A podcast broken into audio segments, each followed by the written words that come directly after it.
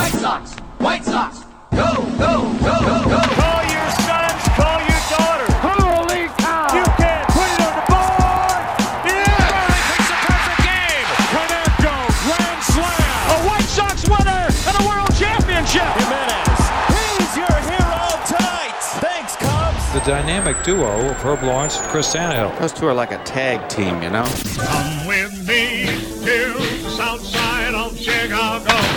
Hi, this is Jim Thome, and the best White Sox talk is on Locked On Sox podcast with Tanny and Herb. Hello, and welcome back to Locked On Sox. My name is Herb Lawrence. You can follow me on Twitter. It is at Ecnerwal23. That is Lawrence spelled backwards. Chris Tannehill is at Chris Tannehill, and our show is on Locked On Sox on Twitter, Instagram, and YouTube. Go and subscribe there. You can find our pretty faces there on YouTube at Locked On Sox. 312 566 8727 is the way you can leave a voice message. And a couple of you guys left a, a voice message or two. But we got more locked on socks at Gmail, which is our email at the time. It is Chris Tannehill, and it is our off night. But looking into well, sorry, we're looking forward to And we're looking looking forward to the Milwaukee series up there in the good land. How you doing? I'm fine. Yeah, we are going to open up the mailbag. We'll preview the Sox and Brewers series. And uh, we'll give you some news here off the top. But we are brought to you by Spotify Green Room. Download the Spotify Green Room app and find one of our locked on rooms. Uh, a bit of news here today, and I will start with the one I think that affects the White Sox more so than the other does out of the two news items I have selected here.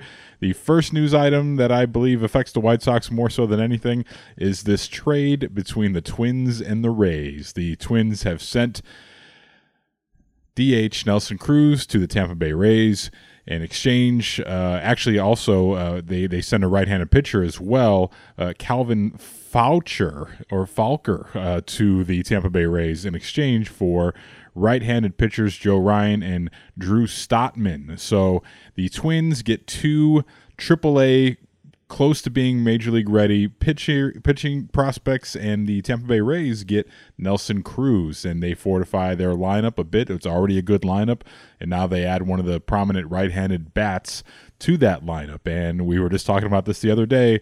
I was hoping they would stay in Minnesota and rot, but this is the only move to make if you're the Twins. He was on an expiring. Well, he's got the option, right? He got the two-year deal. Um, so you know he did not rule out a return to the Twins, but this is the right move for them. But in most baseball circles, people are saying that this is a great trade for both teams. I know it's a great trade for the Rays. Uh, I, you know, this does a lot. I think for this is like the arms race here in the American League. You know, this does affect the White Sox. I believe you can go back to the offseason where Nelson Cruz is a guy that we both said that the Sox should have signed, and here he is. He's going to be on. Uh, you know, you thought he was going to be on one of your direct competitors anyway, uh, but he ends up being on one of the teams that you may even have to have to face. Let's be real; they could lose in the, in the play-in game to the A's, uh, but the Rays got better today, and uh, that's a scary thought, Herb. Yeah, they did, and um, yeah, I think you warned me the other day about you know Nelson Cruz leaving Minnesota, not great, but coming back to a team like Oakland, or even worse, a team like Tampa. Just rooting for Oakland now to win that wild card, or Tampa Bay Rays to take over the East there because yeah, Nelson Cruz eats White Sox pitching all the time. I mean, we've had good success with him a couple times this year, but we know a home run's coming in a series that we're going to play versus them. So good on the Rays to go and get a premium bat like Nelson Cruz, even though he's 40, 41 years old. Um, I'm glad I'm never going to see him as a 20 again. And I know you said they might re-sign him and, or he might, you know, opt out and go back to them, but I just don't want to see him ever again. I just, I'm good. He's proven time and time again that he's going to hit no matter how old he is. So stay in Tampa, then go to the National League and find a glove, please, or retire. Hell, I don't give a damn. and in turn, the Twins get two solid uh, pitching prospects. You know, we are not scouts and we don't follow these prospect lists closely, but uh, most people are saying that these are two solid guys that could pretty much be ready to contribute. And uh, you know, if you just look at a couple of uh, people who I trust their opinion both on a local level, at the Twins level, and then uh, nationally from a scouting perspective. Uh, Brandon Warne, who uh, who I follow, who's a great Twins follow, uh, he says I'm not sure how instructive it is, but the fact that the Twins got back two AAA level pitchers suggests to me that they aren't punting next year, and again, thus unlikely to move any guys under contract through then. And then of course Kevin Goldstein uh, the longtime scout, and he's back doing the media thing. Uh, he said uh, the Twins did very well for a rental bat. Strotman and Ryan ranked number 17 and 18 on the Rays prospect list. Both have a, have good pitch data, but Ryan commands it better. Faucher also has some stuff, but location issues. So you know, uh, this is a, a, move that's, I think, a good thing for the Twins. It was the only thing they could do, really. And, you know, you worry about whenever you get uh, some fresh right-handed pitching injected into the division because we know the White Sox have their deficiencies against right-handed pitching, but uh, most likely are not going to be too troublesome on the White Sox in the near future. But next year and beyond, who knows? But uh, you certainly you like to see a trade work out for both parties. Uh, when I see a trade where it's pretty clear one side got fleeced, I get angry sometimes because I wonder, Rick what are you doing? Why are you out here fleecing people? But this is going to be very competitive, man, uh, for the next week until the deadline gets here. Like you know, you're going to see you're going to have to part with something to get something. So Rick Hahn's job is to decide what he's willing to part with. So of course we'll break that all down as it uh, as it occurs. Or I don't know if you heard Herb. The White Sox are already getting two players coming back here. Two, two. Oh, oh yeah, yeah. Eloy Jimenez and Luis Robert. And Luis Robert, we didn't mention yesterday, but he began his rehab start. And as we were taping this here on Thursday night, he's in game two of his rehab assignment at Winston Salem. They threw it back to the Warthogs the other night, and uh, today they're back to being the Dash. And uh, so far, he drew a walk in Thursday evening's game uh, through a couple at bats, and uh, that game's still going on. But he did have some some pop to the outfield. Uh, no no success there, no home runs, but he was driving the ball with power uh, to the opposite field, so that was certainly was good to see. So I, I would imagine Luis Robert will not be lingering down in Winston Salem long, and Eloy Jimenez will not be at Charlotte long. So it, it will be good to see those guys back. I miss Luis Robert, man. They, they were tweeting out videos of Luis Robert from the Winston Salem account, and I was like, oh man, that's that, that I miss that guy. He's one of my favorite things about the team, and that's why that injury was so devastating when he went down. So I, am looking forward to Luis Robert returning, hopefully in the near future. And then there's other news, of course, at Charlotte with the whole Yermin Mercedes thing, and we found out after we did the show last night. Mm-hmm. At least I found out this morning that what Yermin Mercedes was doing, he was quoting a song. Basically, he copied and pasted the, lyrics uh, from a, a, Dominican rap song, and he sort of edited it to make it fit his own situation. And we heard Tony La Russa say yesterday in the post game that he was going to try to reach out. And our guy Shane was on the score yesterday with some good info, and he, he talked about how yes, Tony did reach out, and uh, eventually Yermin was able to come back home and uh, he initially was in the lineup at Charlotte, but then he was uh, taken out of the lineup. Eloy was in the lineup last night, but a very odd situation. But the, the bottom line is, uh, as we predicted, uh, Yermin Mercedes is back. And we were saying, you know, you made the great call of saying September call up, and I made the great call of saying Tony's going to convince him to come back. And we don't know who convinced him or what. Maybe it was a combination of things, but Yermin is back. And I, I think for those of us who worried about the, the man, and the mental health aspect of it. Whenever someone goes AWOL like that, you worry about those things. And, you know, it's good to see that at least he came to his senses because you know, there's a lot of factors that here that, that, are here when when you talk about why someone would do something like this. But it's it's very clear that sometimes just sleeping on it um, will will will at least cure uh, is ailing you at the moment. You can kind of take a deep breath and reevaluate things. But I think this is the right move for Yermin because whether or not he has a future with the White Sox, I, I do think uh, he can. The bat will still play once he make figures out how to make that second time around adjustment to what p- pitchers were adjusting to him. Once he figures that part out, because he's, he's been raking in Charlotte. So once he figures that yeah. part out at the major league level, uh, I think he'll be all right and he'll stick on with, with somebody, uh, anybody. But the Sox do have him under control for a, a, considerable amount of time here in the future. I think maybe that's part of the frustration is uh, being under team control and being down at the minor leagues. And as someone alerted me to today on Twitter, um, I, you know, Yermin is on that absurd management deal with the same company that Fernando Tatis Jr. is under, where they take a huge clump of your of your future earnings. And when your future when your earnings are docked, when you when you get bust back down to the minor league level, you know that can really sting. So I could see why someone would be frustrated by that. But Herb, it's good to see that Yermin has made, in my mind, the right decision and not quit on himself or his teammates. Yeah, and he came back quickly. That's good to see. Um, it's a relief because I was thinking more of, you know, he's mentally, I mean, he still might be. He still might be mentally out of it and it's not good for him. But I was thinking more on the dire situation. So it's better that it's, you know, something more benign as it as it turns out to be, hopefully.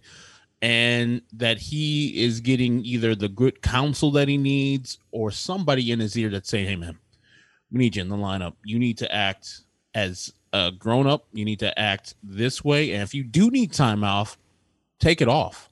But the internet stuff, the playing on the internet, people are concerned about you. And this is not going to get people in your corner. This is not going to get you back to where you need to be, where you want to be in the major league. So, yeah, I would love for Yermin to go down there and continue to rake and continue to do the things that he does with the bat that confidence you get down in major uh, minor leagues can insert itself on the major league level. It's like, hey, these are the same pitchers.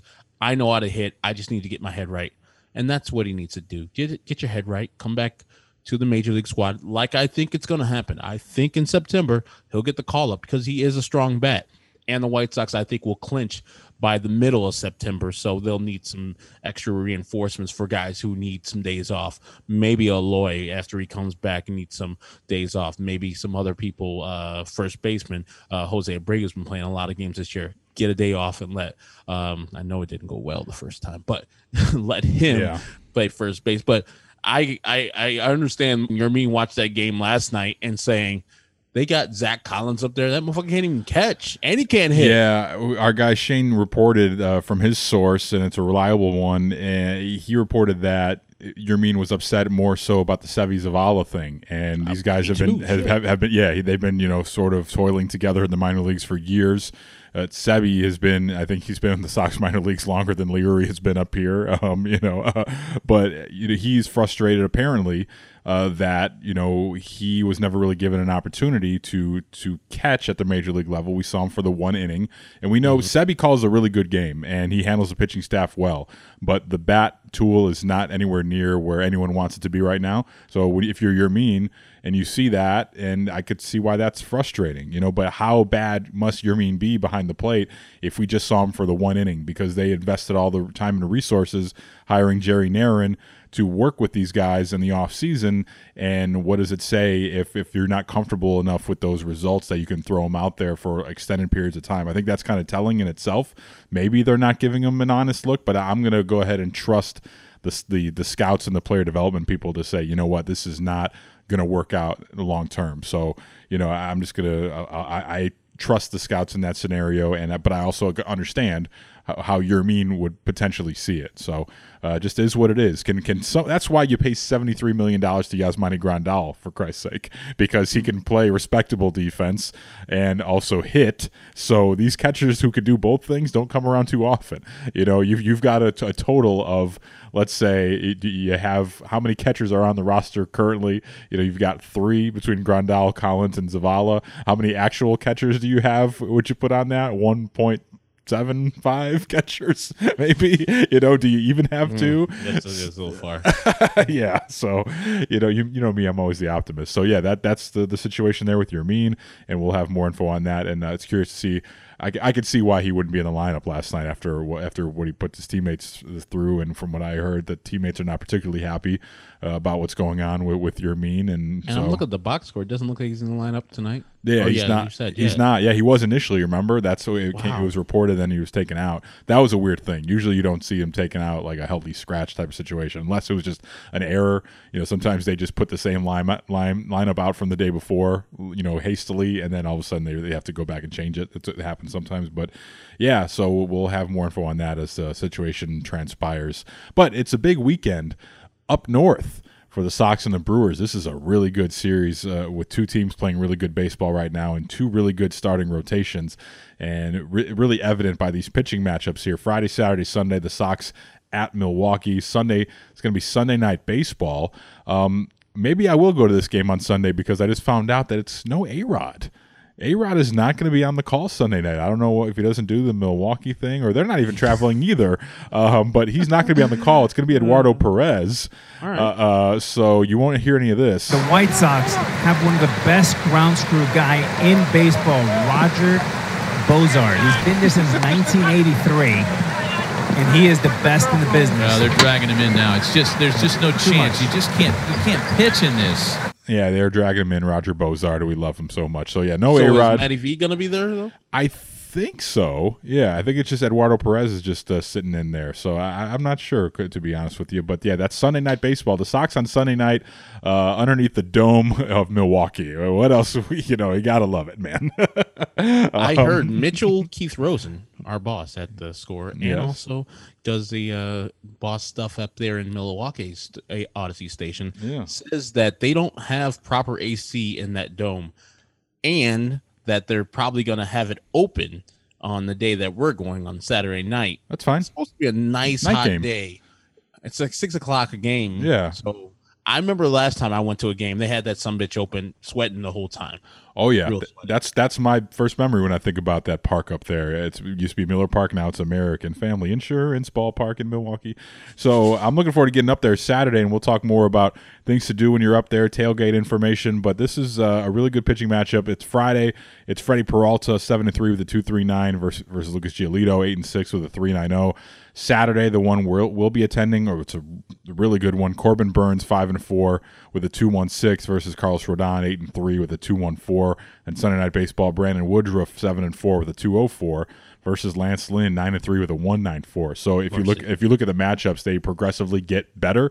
The ERAs get lower as as you go deeper in the series. So, uh, but I'm looking forward to seeing Carlos Rodon pitch. I'm looking forward to taking my dad up there because uh, we have not seen Carlos Rodon pitch in person this year. So that should be a treat right there. Um, but th- this team, these two teams together, this used to be quite a thing. Herb and I grew up in an era where we remember the Sox Brewers rivalry. This used to be mm-hmm. a big deal. I, this is one of those things where you could take one of those Cub series off the schedule in my eyes and, and replace it with a Brewer series every single year. Like if you want to do, you don't have to do two sets of three games. You know, you can you know split it up. Maybe two and two. On yeah, both absolutely. Do a home and home. You know, that's how I see it. Like this, this used to be quite a thing for Sox fans to go up there, and, I'm- and Milwaukee fans love coming down here. I remember that. You know, when the Brewers were here relatively recently. So, and I'm not, I'm talking about pre-COVID years, um, but they, they had been here recently. So this used to be quite a rivalry, quite a, a two two teams and two cities that were connected, and it was almost like a, a second home park for for a lot of Sox fans because there's a lot of good memories there. You, you throw it back to August third, 1990. Uh, Big Frank Thomas gets his first major league hit at the old county stadium back in the day. Good old number 15, Frank Thomas, uh, running around there. Uh, looked like they took him fresh off the field at Auburn. Uh, very svelte, but still a, a beast. Uh, his first major league hit up there being a triple. I And thought he was in one of your in your favorite uniform too. he was, but the road gray. Those, Yeah. yeah. I would. Yeah, bring those back, man. Oh, you see, a lot of people now are starting to talk about how those uniforms are actually kind of, kind of quite cool. I heard Bernstein and Lawrence talking about that the other day, how they should bring those back. I wonder where they got that idea from. We've been talking about that for years on this show. I love those. I was wearing the Campbell C hat today at work, and now I'm wearing something different here, the Traverse City Pit Spitters. Uh, and then this thing really blossomed into a, a rivalry. Like before the Brewers moved over to the National League, um, they were managed by uh, Phil Garner, Scrap Iron, and and, and the, the the dust ups with the Terry Bevington led Sox teams were were one uh, of legend. There was this incident, and this was Sox and Brewers 1995. Terry Bevington versus Phil Garner. Fastball down to second. And to third, not in time. As Cirillo and Guillen exchange words, Bevington comes out as the Brewers start to converge toward third. Now Garner will come in. The umpires quickly interceding here. Boy, a lot of bad blood. Yeah. A lot of bad blood between these two ball clubs. Here we go. They're coming in. The managers are going at it. Yep. Wakeman and Lamar Johnson get a hold of Bevington. They all know each other. Bevington was in the Brewer organization in the minor leagues. Well, you can see this coming a long time. A lot of animosity going back and forth between the two ball clubs. Oh, Ozzie Guillen overreacting to a play by Jeff Cirillo. Ian, of course, with the bad knees, Bill, probably sensitive to any contact with the knees, but that was really incidental. Well, there was certainly no cause for Ozzie Guillen to get upset like that on a play. So you, that was 1995 on a play at third base. Ozzie Guillen trying to steal, and that was when men were men. Herb, everyone had a mustache, and you had nicknames like Scrap Iron. I don't know what happened to these men nowadays, uh, present company included. Um, but that's what I think about whenever I think of the Sox Brewers. I always think about Terry Bevington and Phil Gardner just being at each other's throats practically every game. Um, good good memories there. And then you take it back to uh, July 22nd, 1995. Uh, Ron Karkovice is squaring around a bunt, and he gets one in the ribs, and then he charges the mound. Brewer manager Phil rah, rah, rah, rah. All right, you're out of here too. Everything is normal until the ninth. Rob Dibble, look out! At the head of Pat Listach. There they go. The bench is empty. Punches are thrown this time. Dibble and Listach ejected. All I want to know is who had the guts to match up with the big hurt Frank Thomas in this one. By the way, the Sox win at 17-13. So yeah, so uh, the cornucopia of names there, you know, Pat Listach, Rob Dibble, you know, all the Rob great Dibble's ones. the White Sox.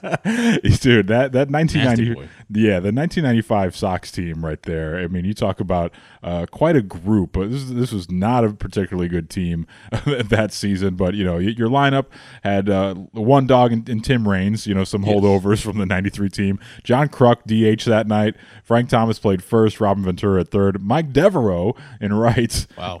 Young Ray Durham at second. Carco catching and Ozzie Guillen at short uh, with Wilson Hernandez uh, on the mound uh, most nights uh, doing uh, one of his best seasons there in 1995. So there is a history there with these teams. Obviously, that's died out considerably over the years. But for you youngsters out there, you probably would not even think of these two teams having a such a violent history like that. But yes, it was true once the Brewers were in the American League, and now it's good to see these two teams go back at it. And this, I mean, we joke. And we had Bart Winkler uh, on the score yesterday, who who hosts Morning Drive up in Milwaukee at Mitchell Station, and we were talking about the the concept of a World Series preview, maybe with with the White Sox and the Brewers. And because these teams pitch so incredibly well, the Brewers, you know, they're they're right there at the top. They've got the second biggest division lead. This is, could be realistically a, a World Series preview. I don't think uh, Cubs fans can handle it, Herb. No, it's going to be really uh, heads exploding. They don't know who to root for. They should obviously root for the White Sox. Like, I think White Sox should have rooted for the Cubs back in the day when they were playing the Indians because that's your hated rival. You should be rooting for the team that is not your hated rival. And uh, is for the most part, Cub fans don't hate White Sox fans. Even some foolishness this week. And Just your guy, Joe Kilgallen. I'm about to say our guy Joe Kilgallen got caught in with a joke in there. Ooh, friends, it was tough for him, man. but yeah, But, he, uh, he weathered the storm. He's still alive. Exactly, he's good. And, you know, Danny Rocket was in there. He was doubled and tripling and quadrupling down. Come on, Danny, stop it.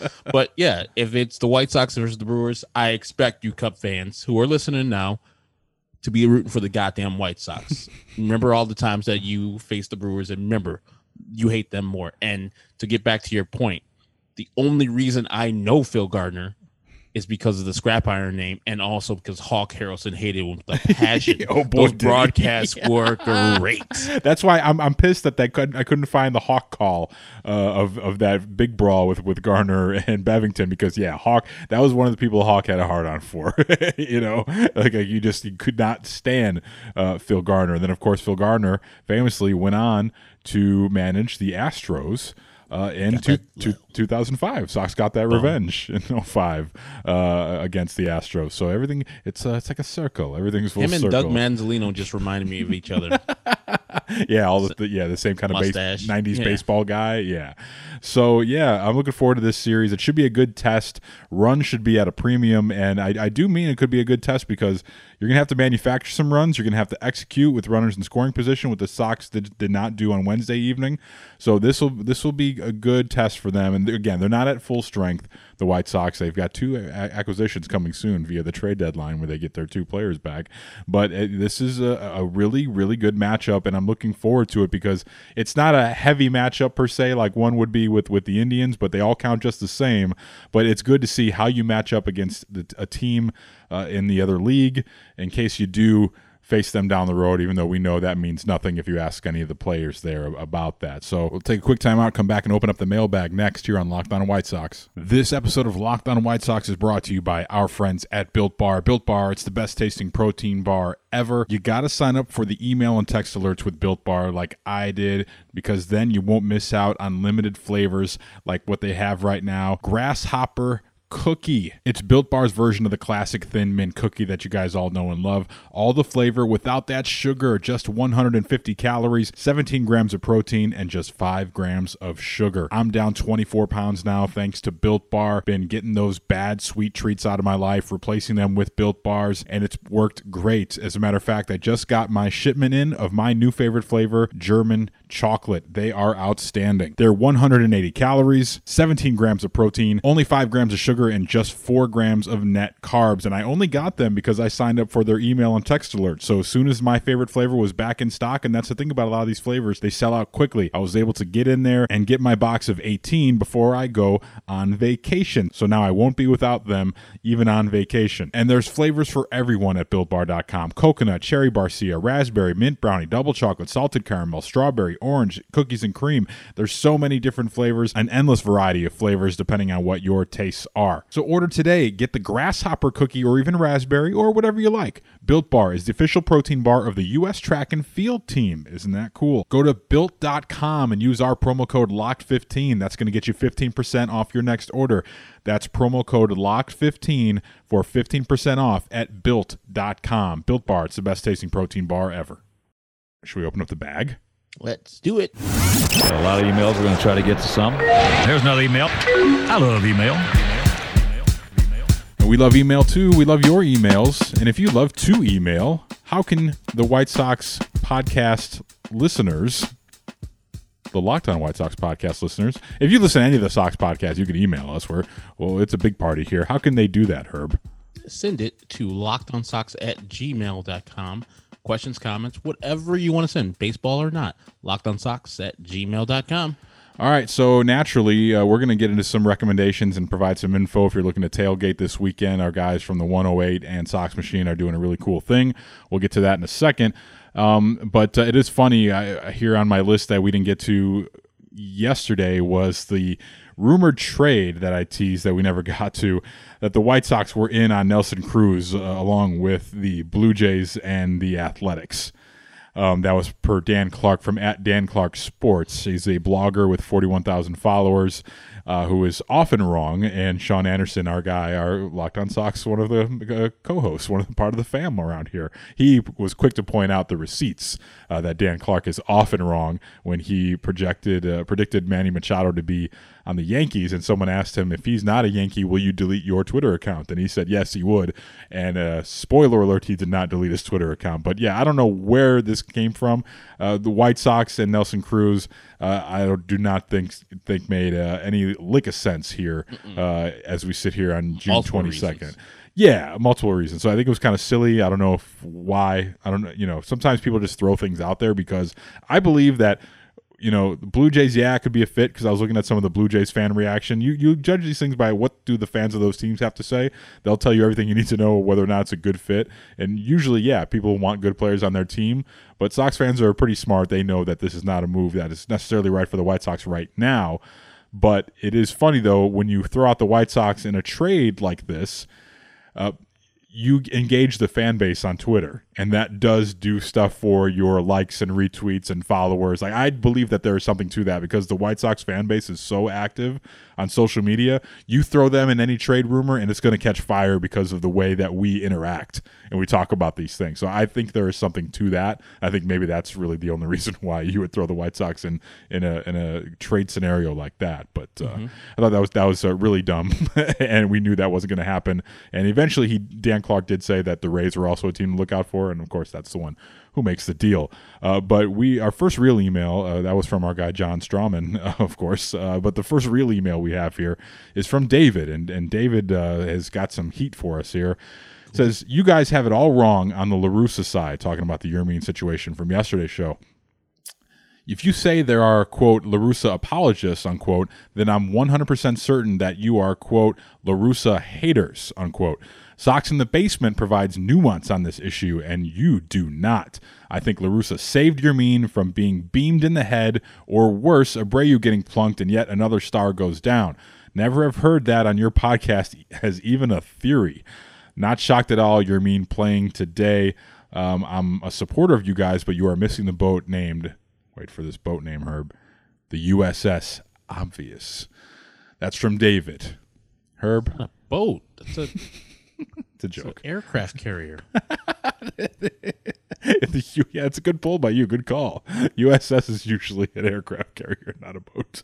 Um, but bo- aircraft carriers are on water, though. I mean, technically, speaking, I wouldn't call that a boat. Like, uh, oh, the USS Midway, that's a boat. Jumping it.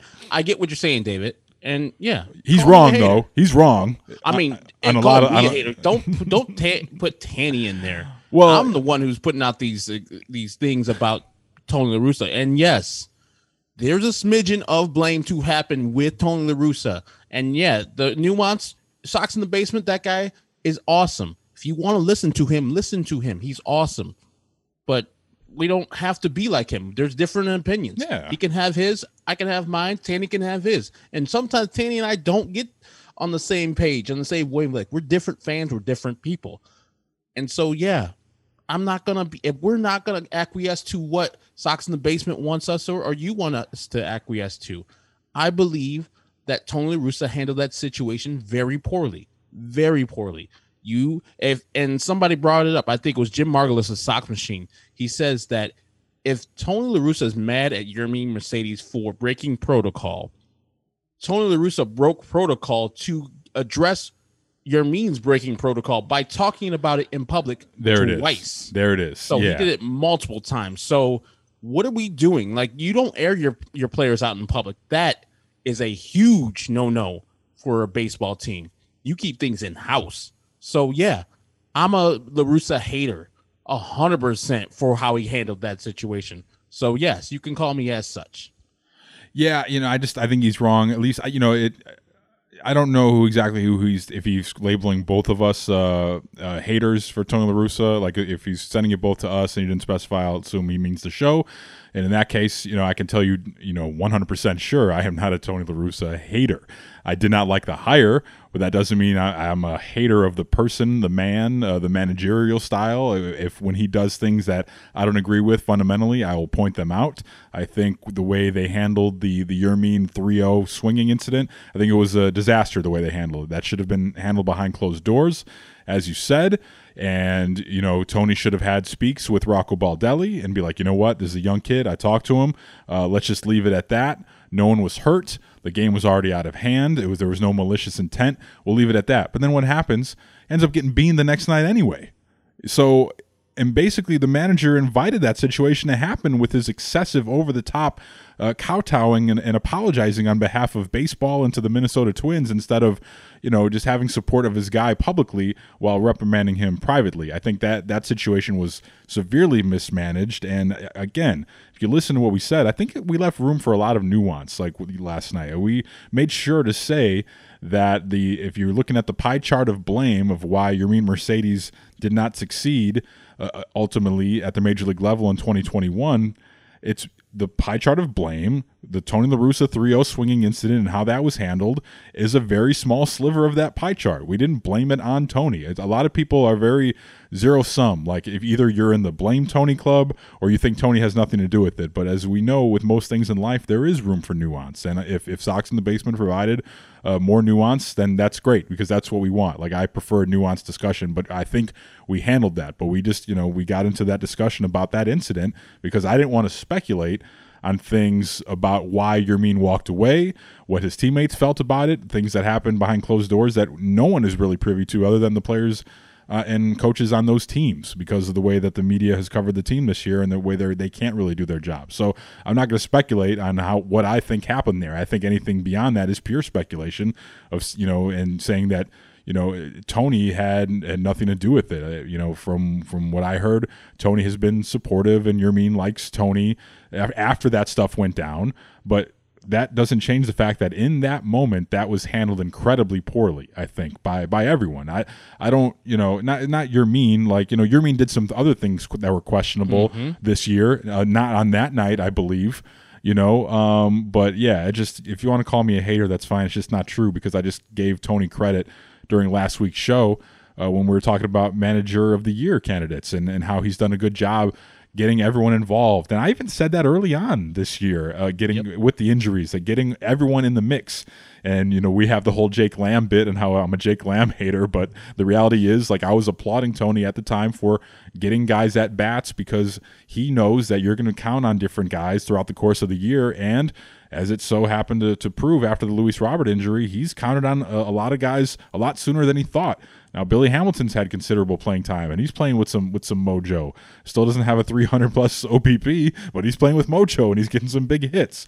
So bottom line is, I gave him credit for being able to handle and and really put out his own fires because you know if, if you look at the, the way the teammates spoke out in support of Yermin after that tony thing i think that those quotes tell you everything you need to know about how the team felt about how tony handled it. So don't sit here and tell me that you know tony is, has no fault in this at all because uh, i think that's just not true. But uh, we appreciate the uh, feedback david. I, I thank you for supporting the show and uh, hopefully uh, we didn't lose you as a listener. But you know, when you make blanket state- statements like that and then applaud someone for being nuanced, like that's just pretty contradictory right there. Uh, I don't think uh, we don't want. We don't hate Tony La Russa, and we don't want him to fail because that's bad for the White Sox, and it's bad for the show, bad for I the mean, fan I don't think. He, I don't think even if he fails, I don't think it would matter that much because you know me. yeah, I mean, And and I think the 2021 White Sox speaks to my theory of managers don't matter Yeah. that much in wins and losses. This Yeah. is the poster boy for that. the poster elder man. Yes. Uh, when you say poster boy and Tony in the same sentence, I think of the of the meme with Tony with the with the with his cap cocked uh, during the South Side. Oh, hey. oh, when they slip here on occasion, folks. Um, next one up here is from Phil Rutherford. Phil says this. Here's a fun discussion.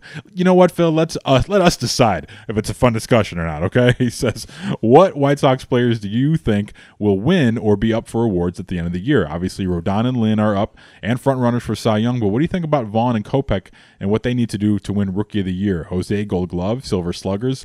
Thanks for the consideration. That's Phil Rutherford. Thank you, Phil. Yeah, Herb. How do you see any of these postseason awards shaking out in terms of uh, guys with White Sox caps holding up these awards at the end of the season?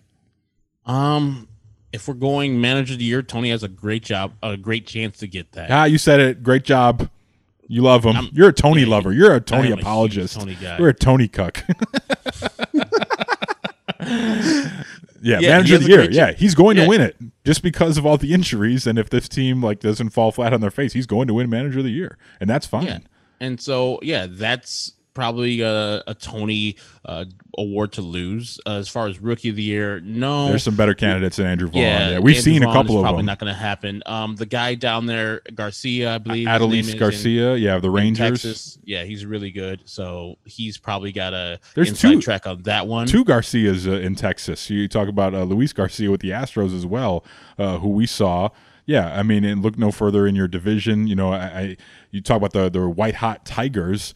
Uh, Akil Baddoo is doing his damn thing up there, and you know, so And just a side note, the what the reason why we should win this year, those Tigers are coming. They even got that Torkelson guy who they drafted w- number one overall a couple Yeah. years ago. last year, yeah, 2020, right? They're coming. So yeah, let's win. They're good. Like not good, good, but and you don't have to worry about them this year necessarily, but they're coming. So yeah, they have a lot of good young talented people. We saw the Tarik Skubal guy and then um uh, Mize, who is hit or miss when he pitches versus the White Sox, but when he pitches versus other teams, he looks pretty solid. Yeah, I don't know. It's maybe it's one of those things. The Sox have their number because the Sox play a lot better, and the Sox, you know, the Tigers don't play as well against the Sox, and despite the fact that they they beat everyone else.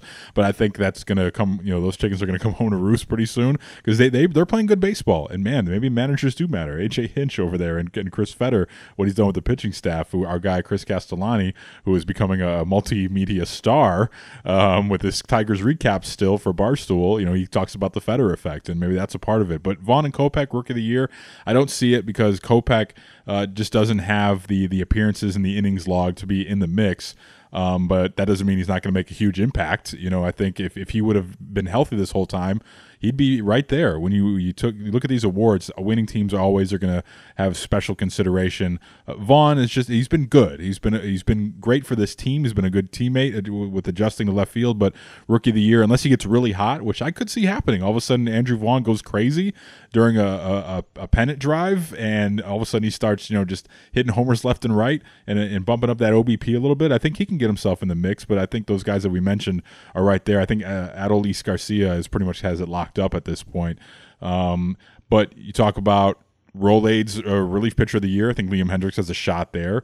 Uh, the saves and opportunities are not what we want, but I think for the most part, we, we would give him a solid grade, and he, will be right there. Good teams. So he's, he's leading the league in saves.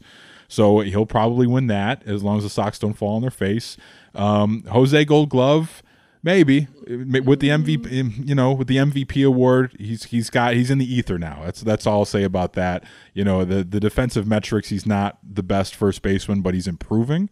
Mm-hmm. Um, you know, but once you're an MVP, all of a sudden people look at you a certain way. You become a lot more attractive, I think, uh, in terms of voting for this type of stuff. But yeah, I'm trying to think of what other awards there would be. I think we got well, Cy Young. Cy Young. We yeah. have two. We have two candidates. Of course, I think right now, since it is a Yankee and he is Gerrit Cole, he is the favorite. But if I had my money, Carlos Rodon's the best pitcher in the American League, and him and Lance Lynn will be battling out for the AL Cy Young because I think Gerrit Cole's going to get exposed a little bit more with that spin rate uh, going down to, uh, so precipitously. So yeah, I'm gonna go with Carlos Rodon winning the American League Cy Young because he's been ass kickingly great. Absolutely, yeah. So I think Phil nailed that one. So yeah, I think I think we've got it there. What other awards are there? Uh, Manager of the Year, relief man of the year, silver sluggers. Uh, you know, Moncada. Well, he's got no. he's got Devers to compete with. I mean, he's right there yeah. as far as WAR. Um, if the um, power continues, he's just starting to yeah, he's just starting to hit. Yeah. So maybe maybe he get a silver slugger there. Timmy at shortstop trying to think of all the rest of the shortstops. He won it last year. Yeah, you got Correa. Mm. You know, Correa's having a good year as yeah. a walk year. It's yeah. nice. Yeah. So, um, but yeah, there's uh, individuals that can win. I mean, if he gets back in time, maybe Yasmani can win the Silver Slugger for catcher. I'm yeah. trying to think of anyone like Zunino out there doing well. Um, Salvy Perez, of course, having a great year as yeah. Kansas City Royal. Um, mm, yeah. yeah. So that's pretty much it as far as people who are eligible for awards on the White Sox. But even so, that's good. That's pretty good. I mean, I mean and, and if you're going to say executive of the year, Rick Hahn is. Oh yeah, our guy Rick Hahn, of course. Uh, yeah, executive of the year, absolutely. Uh, for that's that's one. I knew we were forgetting something there, but uh, uh, next one is coming in uh, from a voicemail. This one is coming from the six two three, and this looks like a familiar number. Let's see what we got going on here. Hey, Chris and Herb. Hello. Do you think Tony realizes yet that Crochet can't handle the 10th inning with the runner at second?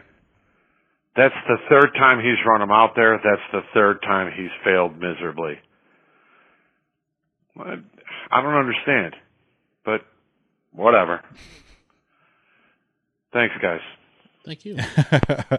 um, I'm trying to go back to the yeah that that was Mark that was that's Mark right there, and uh, we we thank him for contributing often. And yeah, it's a weird thing. Crochet, I I'm sure no pitcher enjoys being thrown out there in those tenth inning scenarios with the runner on second. We we saw. And, know, and just to clean it up, it was the eighth inning. I understand it's the extra inning. Yeah, yeah, yeah. One part of the first part of the uh, doubleheader on Monday. Yeah, I, I don't think any pitcher really enjoys being in that spot. Um, and but we're still trying to figure out Crochet and what he is really at this point. We know he's not what he was in 2020. Uh, we're hoping for you know something not as bad as he has been at times, it's something in between, really. And you know, it, it, that that was one of the moves that we talked about the other day. Is why don't you bring in Hendriks in that spot right there? But you know, I, I don't know that they need more out of the left-handers. They need more from from everyone in that bullpen. They need more from Crochet. They need more from Bummer. They need they need some stability there. And you need you already need a right-handed arm, I think, at the deadline. But Codi Heuer not looking good um, lately it does not help you. You know, I just they've they've got some issues there, and and it, after last night's game, or two nights ago that I really I don't know. I don't want to be too doom and gloom about the bullpen, but I've got I've got some concerns here about uh, getting it to to Kopech and, and Hendriks here, and you can't throw Kopech out there every day, as we know they have not done that unless they're really going to ramp him up aggressively or have him go multiple innings. But you you, you still need some more right-handed arms out there. So, but the Crochet thing, yeah, it, it's it's a tough call. It's still a kid who's adjusting to life at, at the big league level. What do you think about Crochet when you see him, Herb? I like him. And the other day, while we were at that game, while I was at that game, remember he did lead off. The guy uh, who was it, Luis Arraez, led off with a single. So you have Celestino going to third base. Then the next batter, Josh Donaldson, hits the ball to third base. Yoan Moncada's right there. The uh, uh, Celestino's off third base. Yoan Moncada like slips a little bit. It was an easy out right there. He had the out right in his hands, or he could have went to second and first, got the double play, and conceded that run. You know, just like, hey, that runs in. The next batter in Trevor Larnach, Crochet, of course, dominates and killed him and struck him out. So while that outing and ultimately he gets the loss in that regard, I do not believe that he was necessarily bad in that outing, Garrett Crochet. He wasn't for my money. Yeah, um, he didn't he's get not going to get everybody out. Yeah, but Mark wasn't like the the Pittsburgh's uh, outing that we saw. Oh boy, where he was just this bad. Yeah, that And was more concerning because that was a clean inning. You know, Mark's Mm-hmm. question was more about the the guy with the runner on second, which is weird for everyone. I think is my larger point. But yeah, what your your your point is absolutely valid. Like he didn't look horrendous. He just you know. Uh, you know, uh, BABIP victim, you know, however you want to see it, but yeah, Mm-hmm. let, let's let's keep throwing him out there, and you know, maybe some more work. Like these guys want to get out there and throw, and I feel like we haven't seen Crochet nearly enough this year, quite frankly. Um, so uh, these are one of the things that Tony's going to have to figure out. You know how to how to the push and pull of some of these young guys. You know who remember Crochet his first real professional season, his 1st full season in almost his first big league season ever, but his first full season pitching in two seasons. You know, because he didn't have the college season last year. So uh, keep that in mind when you talk about some of these young guy, young guys. And I don't think he's a guy that you'll have to worry about per se. Um, we saw him in some big spots earlier on in the season against the Twins. You remember that that big appearance that he had uh, when the Sox swept the twin, Twins, and the Twins really were laid to rest uh, earlier on this year. And he had some big moments there, getting out of a, a big jam there. So it's in there. Uh, the question is, can they get him enough work where he feels comfortable? I think, and you know, uh, the the extra inning rule, it's frustrating. I think that's more so what Mark's point is. It's frustrating when guys can't come through in that spot, but it's a weird rule, and I hate it. And I wish it would go back to the way it was, and I wish the commissioner didn't hate the sport that he governs. We'll take a quick time out, and on the other side, we'll give you some recommendations if you're heading up to Milwaukee this weekend. Next, here on Locked On White Sox. This episode of Locked On White Sox is brought to you by Bet Online. Bet Online is the fastest and easiest way to bet on all your sports action. Baseball season's in full swing, and you can track all the action at Bet Online. Money lines every night, over unders. It's all there for you if you enjoy betting on baseball at Bet Online. They've got all the other sports too. NBA Finals coming to a close, football futures, golf. I've talked to you about some of the crazy fun prop bets they have going on at Bet Online. Got some new ones here just added. Aside from the alien abduction props, which I always enjoy, they have who will Bill Gates date next? What about Jeff Bezos? Who will marry first, Bezos or Gates? You can place a bet on that. Before the next pitch, head to Bet Online on your laptop or mobile device and check out all the great sporting news, sign up bonuses, and contest information. Don't sit on the sidelines anymore. This is your chance to get in on the game as teams prep for their runs to the postseason. Head to the website and use your mobile device today to sign up and receive your 50% welcome bonus on your first deposit. Bet Online, your online sportsbook experts. Okay, finally here. Milwaukee tailgating recommendations and Milwaukee food recommendations. There's a few that I've compiled here, but I just want to mention uh, the 108 crew. Did you see, by the way, uh, Beef Loaf Socks math video? I we didn't we didn't talk about that with the Yermin stuff yesterday, but uh, very well done. It was like a almost like a ransom video. He had demands for Jason Benetti and Steve Stone. He wanted prizes and this other stuff, and he was threatening to uh, not put on clothes until his demands were met. Yeah, and that humble brag. hey, I got a hot tub that seats four. Okay, let's talk about the hot tub. It's very sweet, and it makes me want to put a pool and a hot tub in our backyard here every time I see it. Uh, but I wonder eh, now if I did a video like that and I left. Did you notice how he left the the device? You probably don't know what this is. You're not a homeowner. Maybe you've seen it before. The little pod that was floating in Beef Loaf's pool that that wasn't a baby Ruth. Yes. Uh, that the pod was still floating there. It was. Uh, it's meant for keeping the pool clean. We've got one in ours. We've got a real like a kiddie pool basically. Uh, one more summer we're not going to be able to use it because my kid's going to be too big for it. But it, it's meant you just keep it in there and it keeps the water clean. It's like a little Clorox drop uh, product and it's fine. Um, it was floating in the pool, which is you know maybe you can take it out during the video, and also the Mister Clean uh, scrubber wipes were were floating in the pool. Obviously, they had just wiped it down to make sure that their the jacuzzi was TV ready, which I respect. You want to put on a good face for the public, uh, but they were the, the the the sponges were just floating in the water. Like if and if I would have put that video out there for all to see on television, my wife would have uh, tanned my hide. She would have gave me a whooping. It's like, what are you doing? We look we look ridiculous out here with those with those sponges still floating in the pool. Um, and, a, and a basketball hoop too. This guy over here is Yeah. His millions. I know. You know, we're just the little guys here, but the guys from the 108. I don't want to start the whole beef up again, but beef, uh, so to speak, beef did a really nice job, and I'm looking forward to seeing him and the crew from the 108 and Sox Machine on Saturday. Just him and my sock summer, of course, right? Not your guy. yeah. Crazy. Well, no, don't don't forget. You know, all my favorite guys. Oh, yeah, from My from Sock Summer, you love them. Well, all my guys from my from the 108. Of course, my guy, my sock summer, who I adore, uh, with the the Lucas Giolito bobblehead. I I feel like I don't.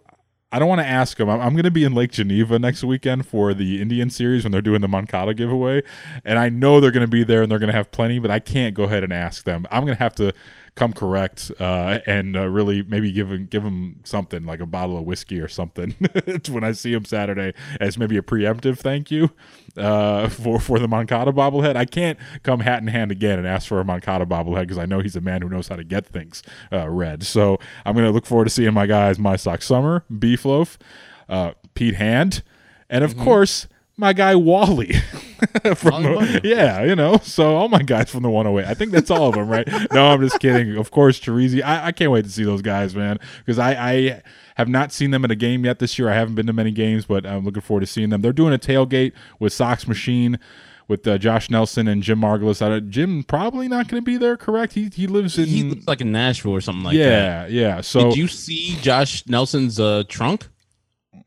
Excuse me.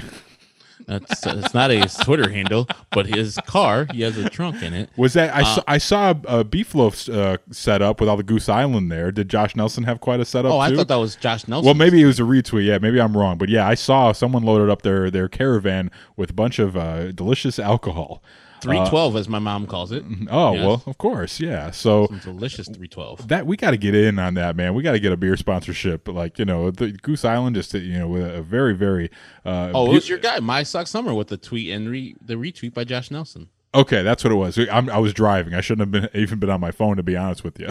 Uh, so maybe I saw maybe Beef Loaf retweeted it, and that's what I saw. Oh, yeah, but goodness. either way, it's a Much. either way they've got they've got the stash ready, and I don't know. They're doing a tailgate. If we're just gabbing away here, they're doing a tailgate in the in the Yount lot, the Robin Yount lot up there at American Family Insurance Park. Um, if I did what they suggested, Josh Nelson said, pay for parking in advance and you'll save a few bucks. So I did that. I paid for parking online. You, you they send it to your ballpark app along with your tickets that you already have or whatever. So I bought my parking already to save like five bucks after taxes.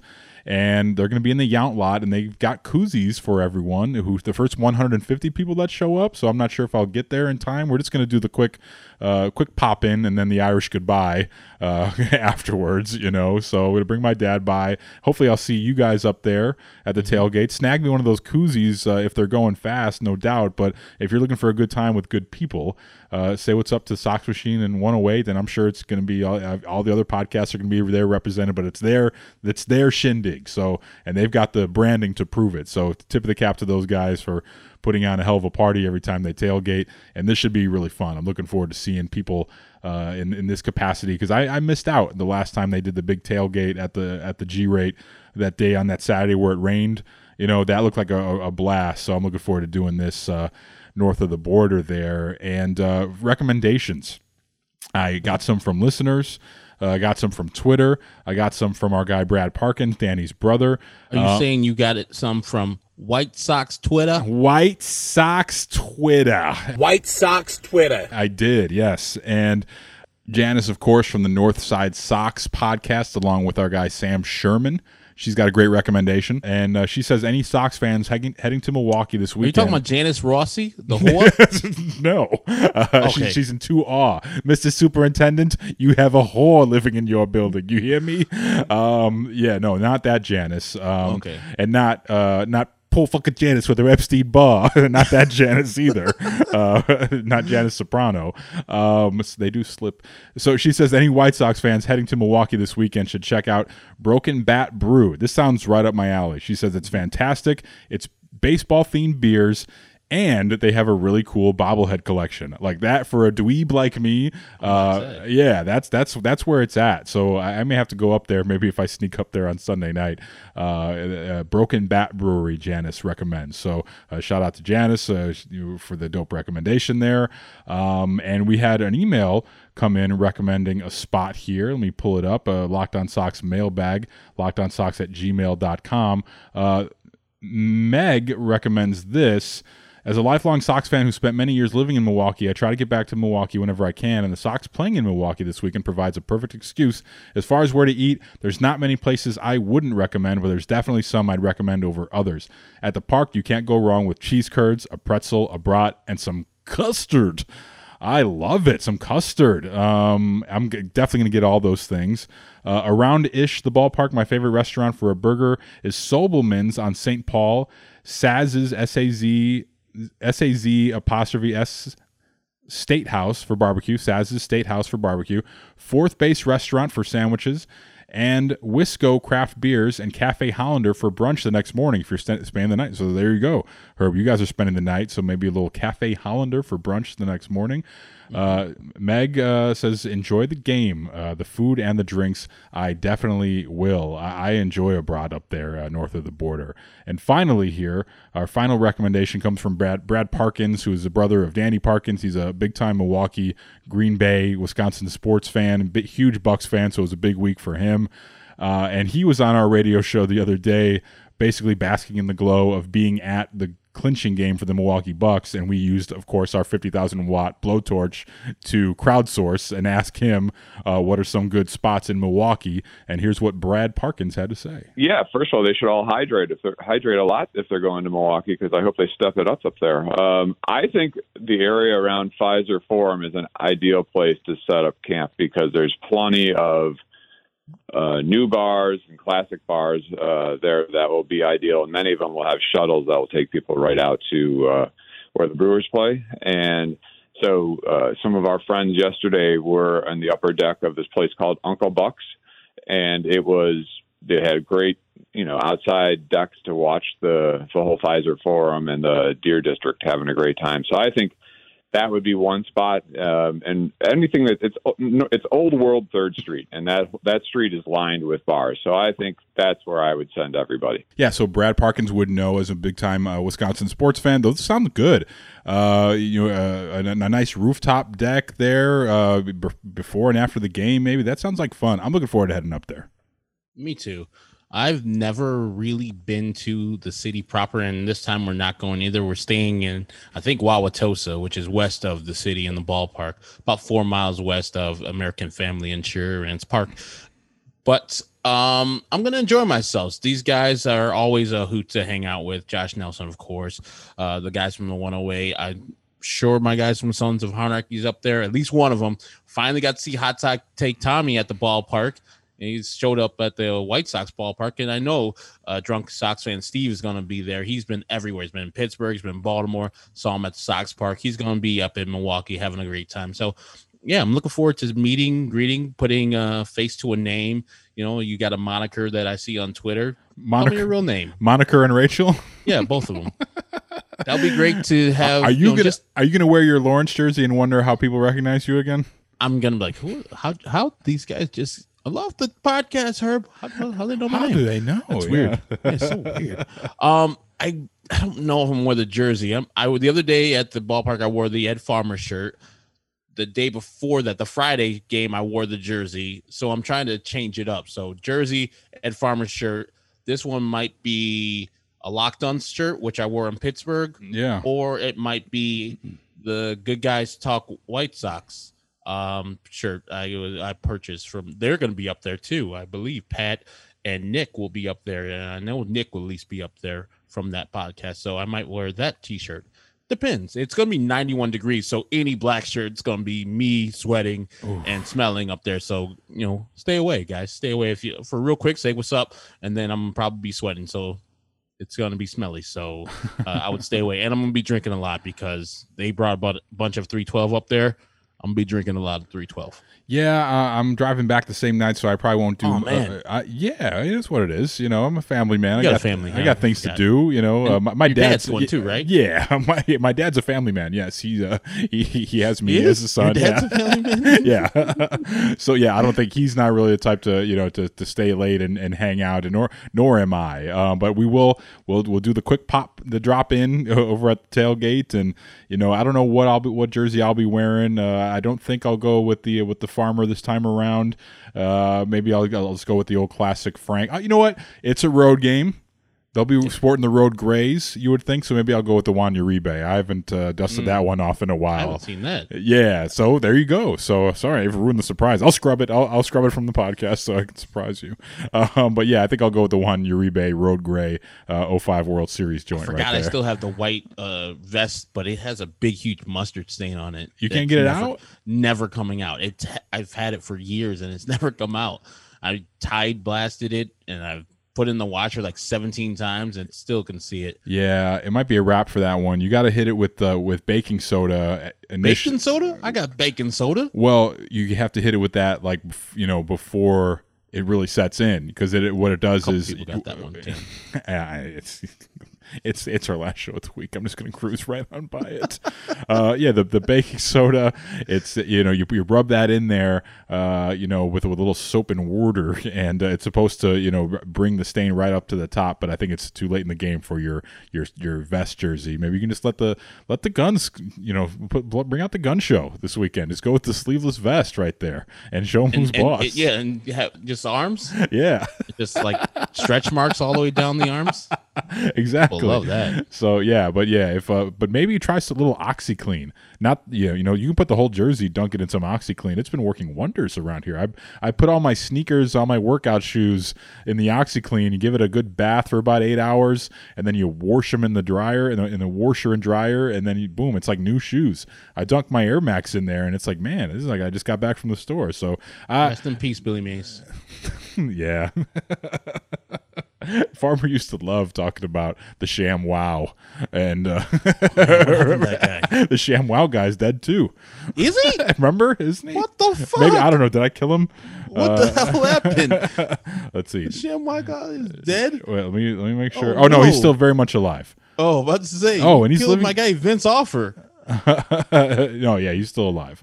Um, yeah, so apologies to the family of the Sham Wow guy.